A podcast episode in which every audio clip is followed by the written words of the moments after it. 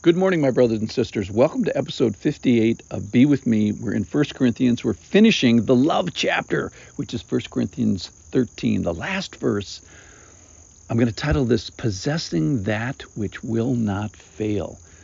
So he's going to tell us what those things are in the last verse. This is chapter 13, verse 13. Now faith, hope, and love abide. These three but the greatest of these is love. So he tells us there's three things that are going to last faith, hope, and love. In fact, Paul, who gets pretty excited about this topic and about this combination of of uh, concepts, talks about it in Colossians, he talks about it in Thessalonians, and he talks about it in Romans, which is where I want to go to to kind of explain what what what are we talking about with faith, hope, and love. So that is from Romans chapter 5.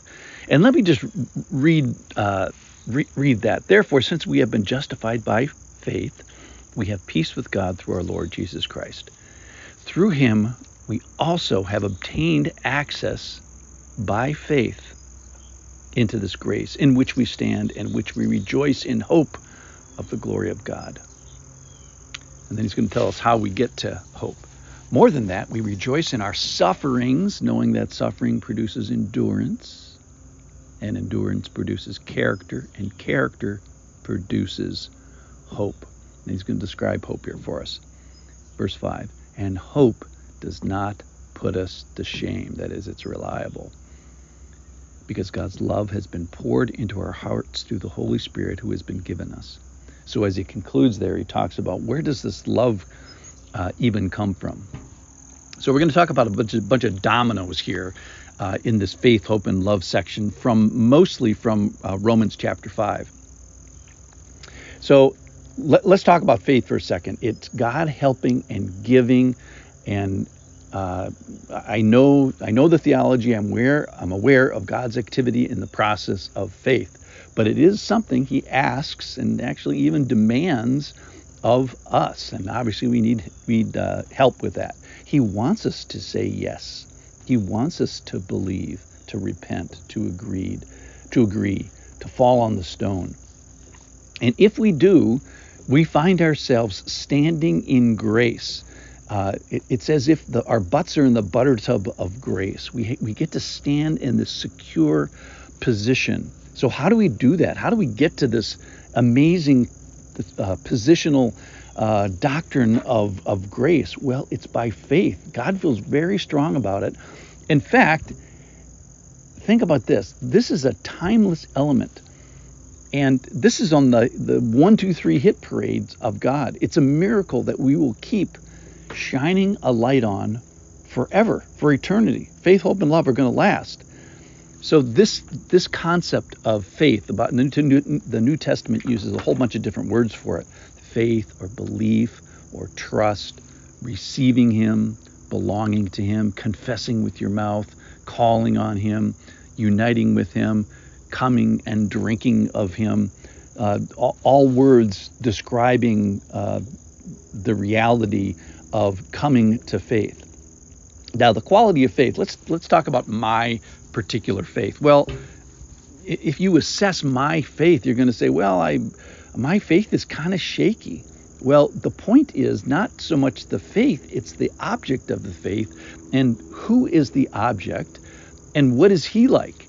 So if your faith is whatever a 6 out of 10 or whatever the number is, you say it's just not it's not a perfect. Well, what are you having faith in? Well, my faith, my 6 out of 10 faith is in the 10 out of 10 uh, uh, Lord and that's the real point about it. It's not so much the faith, it's, it's the faith that points to the object of the faith.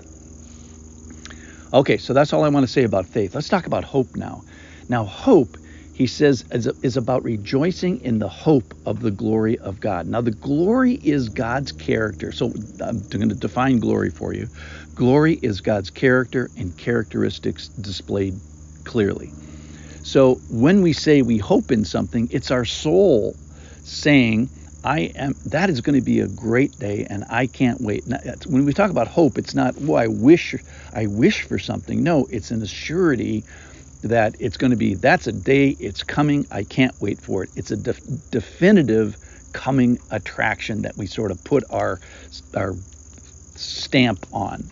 So how do we get to be a person that can that can hope? Well, here's the bad news, ladies and gentlemen. It talks about sufferings. It says, whoa, whoa, whoa, wait a minute. I rejoice in my sufferings because that produces something, endurance, which produces something that's character, which produces something which is hope. So this is not namby-pamby hope. This is real hope. Hope does not come from nowhere. It comes from suffering, endurance, character. It's not poof, hey, I got hope.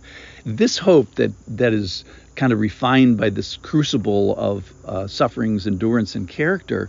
This is a hope that will not put us to shame. That is, hope will not fail us. And that's why that's the title of today is something that will not fail. So this hope that he's talking about is a hope that is not going to fail us. And it's a hope that is definitely worth having. Oh my goodness. It's imperishable. It will last. It also meets the gets on the hit parade of, of God. And again, uh, it hopes in a particular object. So what are you hoping in? Are you hoping in, you know, nature or health or your health or your money or your power or maybe your diet or your politics or maybe hoping in climate control? These things all just absolutely pale in comparison to hoping in in the Lord. Will, will hope in anything else leave you unashamed? No.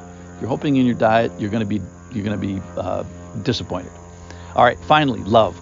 So God's love has been poured into our hearts through the Holy Spirit who has been given to us. So remember, this whole passage in 1 Corinthians 13 is in the context of spiritual gift, which come from God. They come from the Trinity via the hand of the Holy Spirit. So the love's primary source in us is from God. In other words, it's godly and it's glorifying.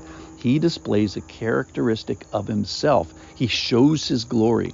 And we, in receiving it, imitate it and use it to glorify him. So as we demonstrate this character of God, we are glorifying him. So he pours in and we pour out. All right, so in conclusion, you cannot separate God and the Holy Spirit from any of these faith, hope, and love. The study of faith, hope, and love is a study of the Holy Spirit. It is the study of God. That's why real hope is not wishful thinking, it's it's solid. It's going to happen, and I can't wait for it. Real hope is not going to fail us. It's not going to put us to shame. And we can be, it can be really seen when we are, back to 1 Corinthians 13, bearing when? When we are provoked. Bearing who? When we are uh, uh, bearing with people who are imperfect. And bearing where? When we're under circumstances that we don't seem that see no way out of. And bearing why? Because we have a solid hope in the Lord. Thanks for listening.